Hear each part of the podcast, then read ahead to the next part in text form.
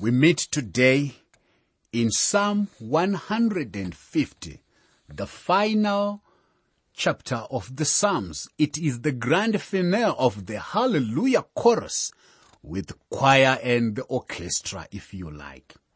Here is Psalm 150, verse 1 to verse 6. I'll read the whole Psalm at one go and then talk about some of the things that are in this Psalm. It is a wonderful Psalm just to read at one go. It begins this way. Praise the Lord. Praise God in His sanctuary. Praise Him in His mighty firmament. Praise Him for His mighty acts. Praise Him according to His excellent greatness. Praise Him with the sound of the trumpet. Praise Him with the lute and harp. Praise Him with the timbrel and dance. Praise Him with the stringed instruments and flutes. Praise Him with loud cymbals. Praise Him with clashing cymbals. Let everything that has breath praise the Lord. Praise the Lord. Now, I want to talk about this psalm and try to answer some of the important questions. The first question I would like to ask is, what is worship? Now, as we consider the subject of worship, we must first consider the object of worship. This will require that we answer in a general sort of a way the question, what is worship? To do this, we shall deal with one statement found in Psalm 150. That statement is praise the Lord. In this first aspect, the emphasis is on praise the Lord. The Lord is the object of worship, so the emphasis is on the Lord. The Psalms put the emphasis upon two things, by the way. The fact that He is the Creator and the fact that He is the Redeemer. God made this earth on which we live, as well as the whole universe. This lovely sunshine that you are enjoying is His, my friend.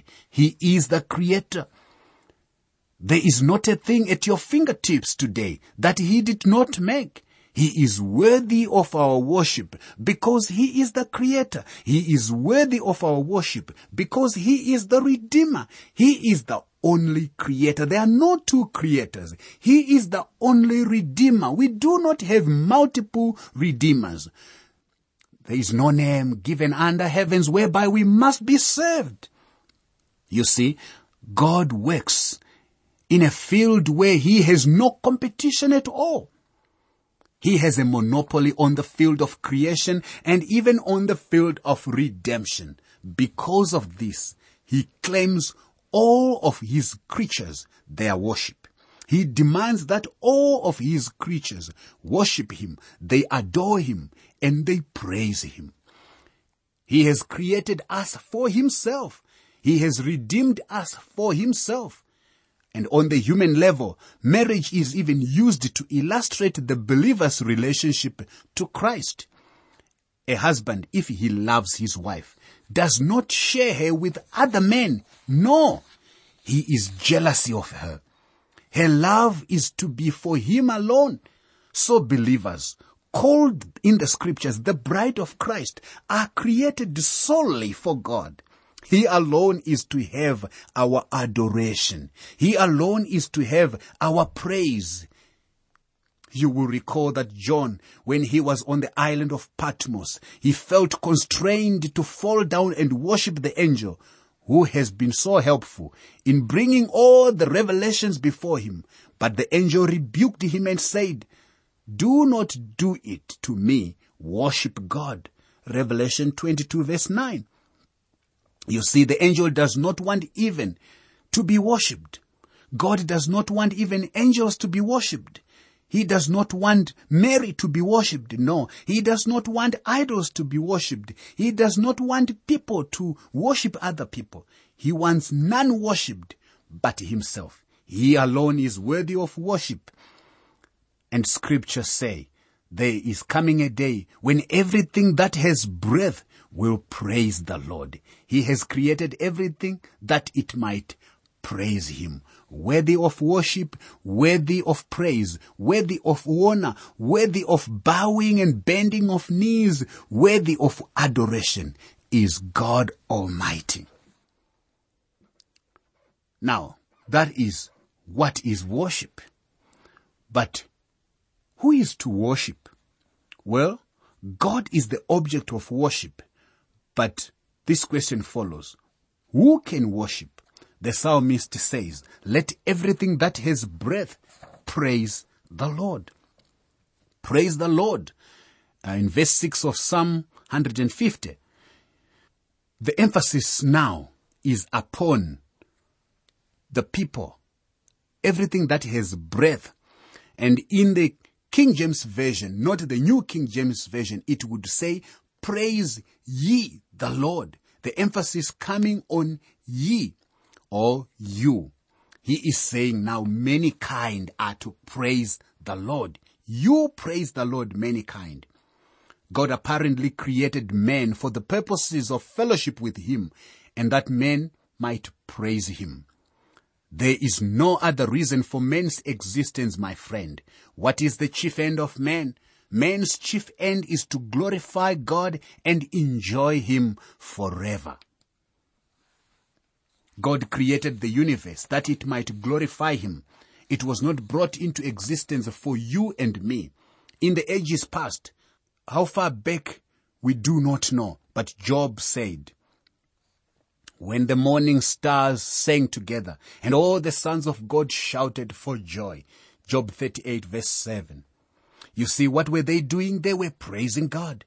And the psalmist said, For the gods of the nations are idols, but the Lord made the heavens. Psalm 96 verse 5. He made the heavens that they might be a musical instrument to sing praises to Him throughout the eternal ages of the future. Although man was created for that high purpose, he got out of harmony. He got out of tune with God. He got out of fellowship with Him. Today, you and I are living in a created universe that is actually singing praises to God. But it's not the universe that's out of tune. Do you know who is out of tune? Man is out of tune. Man is in discord. God's great purpose to bring men back into harmony of heaven then began. And he decided to send his son Jesus Christ so that men might be brought back into tune. Now let us move on into the realm of music. I'm reliably informed that on every good pipe organ there are four principal stops. There is the main stop known as the diapason. Then there is the flute stop, another which is known as the string stop, and then that which is known as the vox humana or the human voice. Now I am told that the vox humana stop is very seldom in tune. If you put it in tune while the auditorium is cold, it will be out of tune when the auditorium is heated.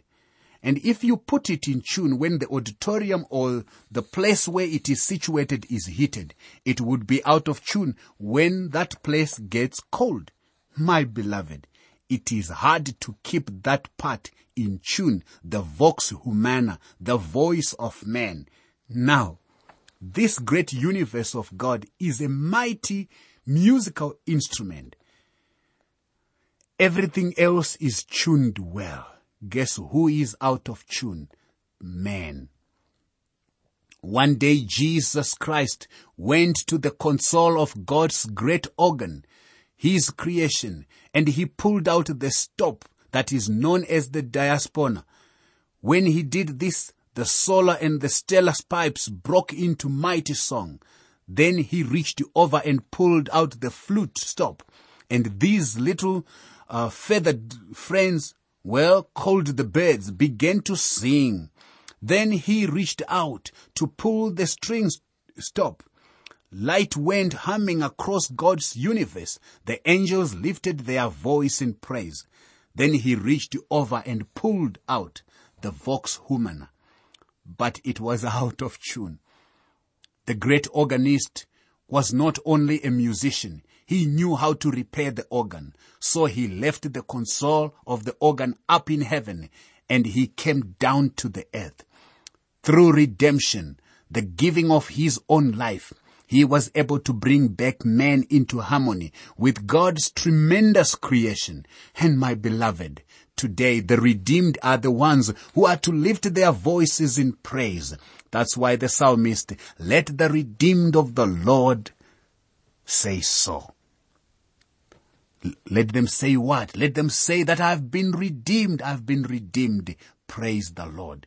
Only the redeemed of the Lord are in tune. And the psalmist sings, Oh, give thanks to the Lord, for he is good, for his mercy endures forever. Let the redeemed of the Lord say so, whom he has redeemed from the hand of the enemy. Psalm 107 verse 1 and verse 2. And my brother, if the redeemed don't say so, no one will. The Lord Jesus Christ has brought back man into a redemptive and right relationship with his creator and redeemer so that man can lift his voice in praise and be in tune. But why are we to worship? At this point now we move our emphasis over from you praise the Lord to praise the Lord. We move the ascent over to the verb, the verb praise to that which is actually active. Praise the Lord. Very few people actually worship God, my friend. There really is no such thing as public worship. It was the great Chrysostom who put it like this. The angels glorify, men scrutinize, angels raise their voices in praise, men in disputation. They conceal their faces with their wings, but men with a presumptuous gaze would look into thine unspeakable glory. Oh, today, how many people actually go to church to worship God? I wonder how many people go to church for the purpose of worshiping God. Worship is divine intoxication. If you don't believe that, there is a fine illustration of it in the book of Acts. On the day of Pentecost, Simon Peter got up and preached a sermon. Now we talk a great deal about that sermon, but actually it was an explanation to the people that these spirit-filled men were not drunk. Drunkenness was not the explanation. Now, how many people would get the impression that we are intoxicated with God today? We are too sober. We need an ecclesiastical ecstasy, if you like. We need a theological thrill in this day in which we live so that we can drink on the Spirit of God and just move so that people can actually see and say that one may be intoxicated and then we will give them an explanation. The Holy Ghost is working in our lives. The Holy Spirit of God is at work. There are three words that we must associate with worship and these three words denote an experience of human heart and the human soul as it comes into God's presence to worship. The first of these words is prostration. Now in the Orient, people are accustomed to get down on their faces. Now don't misunderstand me. I am not contending for a posture of the body. I am not trying to insist on a posture of the body, but we do need to have our souls prostrated before God. The two prominent Bible words are the Hebrew hishtahawe, meaning to bow the neck, and the Greek one is proskuneo, meaning to bow the knee to God. And today we need to bow before God in heaven, my friend. The book of Revelation does not tell us much about heaven, but one thing we are sure about. Every time we read of someone in heaven, they are either getting down on their faces to worship God or getting up off their faces from worshiping God. And my friend, if you don't like to worship God, you wouldn't like heaven because that is the thing which they are occupied with and that is the thing that you will do all the time, worshiping God. Most of the time they are worshiping God, prostrating themselves down before Him. Beloved, We need that today. If we will do that in heaven, we better start practicing now. When was the last time you got down on your face before God? When was the last time that you prostrated yourself before Him? Oh, it would do us good. It would deliver us from the shell in which we live.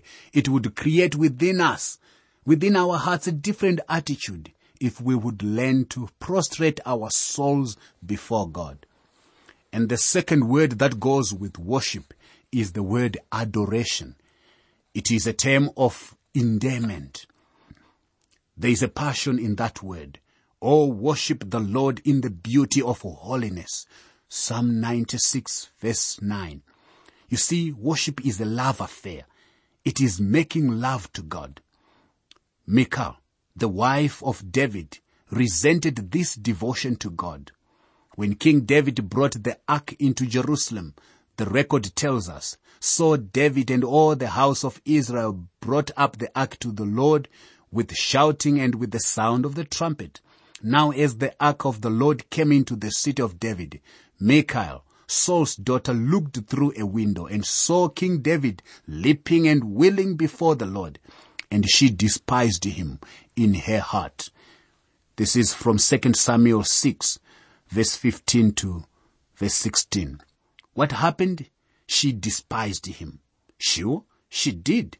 She discovered that David loved God more than he loved her and that he was making love to God. Worship without love is like a flame without heat, my friend. It is like a rainbow without color. It is like a flower without perfume. Worship should have a spontaneity. It should not be synthetic, so to say. It should have an expectancy, a tenderness, and an eagerness in it. Some types of worship compare to going downtown, sitting at a department store window and holding the hand of a dummy in there. It is no more life. It has no more life in it. And it has no more vitality in it than that, by the way. Oh, to have a heart that goes out to God in adoration and in love is the greatest goal to pursue. A young fellow wrote a love letter to a girl. He waxed eloquent words and really said all kinds of things. Some of them went like this. I would climb the highest mountain for you. I would swim the widest river for you. I would crawl across burning sands of the desert for you. Then he put a PS at the end of the letter and said, if it doesn't rain Wednesday night, I will be over to see you. Well, a whole lot of so-called worship today is like that. It will not take very much to keep us away from God. Just rain. I want to talk about the last word also connected with worship. It is exaltation. And I do not mean the exaltation of God. We put God in His right place when we worship Him. When you and I are down on our faces before Him, we are taking the place that the creature should take before the Creator. I'm not speaking here of the exaltation of God. Rather, I'm actually speaking now of the exaltation of men. Humanism, with its deadening philosophy, has been leading men back to the jungle for more than half a century, for a long time now, and we are not very far from the jungle. It is degrading to become a lackey and a menial. And think of the millions of people who get their tongues black by actually licking the boot of a dictator. Humanism did that with Hitler. They turned their backs on God. And when man turns his back on God, what will happen? He will worship man. wherever that man may be. We have seen that in all the continents of the world. It is even true on the continent of Africa. Now I want to tell you, no atheist, no agnostic has ever turned his back on God who did not get his tongue black by licking someone else's boots. There is nothing that will exalt men. There is nothing that will give men dignity like worshipping God. My friend, Worship God. And when you worship God, He will give you dignity. I worship Him. He is my Lord. He is my God. I do not find it humiliating to fall down before God. What is more humiliating, my friend, is to fall down before a human being. There is nothing as exalting and as thrilling as to get down on your face before Jesus Christ. In Acts chapter 9, the record tells us that Paul fell into the dust of the Damascus road and the Lord Jesus dealt with him there. Then notice that he told him to arise, stand up on his feet. Only the Christian faith has ever lifted a man out of the dust and put him on his feet. In Revelation chapter 1, we read that John, when he was there on the island of Patmos, he saw the glorified Christ. The creature now can come to the creator. Man who has been lost in sin, who has gone down and down and down, can now come up and up and up and worship Christ. My friend, it is only Jesus Christ and the worship of Him that has lifted men up. He certainly lifted me up man is yet to be restored to his rightful place someday, and he is to be brought back into harmony with heaven. The great Psalm 150 begins with the Son of God pulling out the stop diapason. Praise the Lord. Praise God in his sanctuary. Praise him in the firmament of his power. Then the flute stop is pulled out. Praise him with the sound of the trumpet. Praise him with the psaltery and harp. Then the string stop is pulled out. Praise him with the timbrel and dance. Praise him with the stringed instruments and organs. Then listen, my beloved. Let everything that has breath praise the Lord. In the beginning, God breathed life into man, soul and spirit, but men departed from God. Now there is coming a day when everything that has life, everything that has breath shall praise the Lord.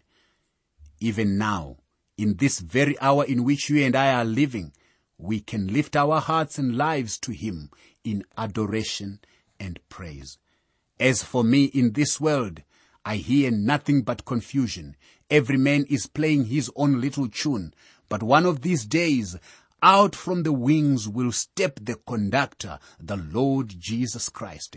And when he lifts his baton out at the end of God's universe, those galactic systems will burst forth into song. Every bird, every angel, and then man will join the heavenly host to sing the chorus. Praise the Lord. Praise God in his sanctuary. Praise him in his mighty firmament. Praise him for his mighty acts. Praise him according to his excellent greatness. Praise him with the sound of the trumpet. Praise him with the lute and harp. Praise him with the timbrel and dance. Praise him with stringed instruments and flutes. Praise him with loud cymbals. Praise him with clashing cymbals. Let everything that has breath praise the Lord. Praise the Lord. But in the meantime, while we are waiting for Christ's return, you and I can bow down before Him and bring our little songs into harmony with heaven. You can have copies of the notes and outlines used for these Living Word for Africa programs so you can follow them as you listen.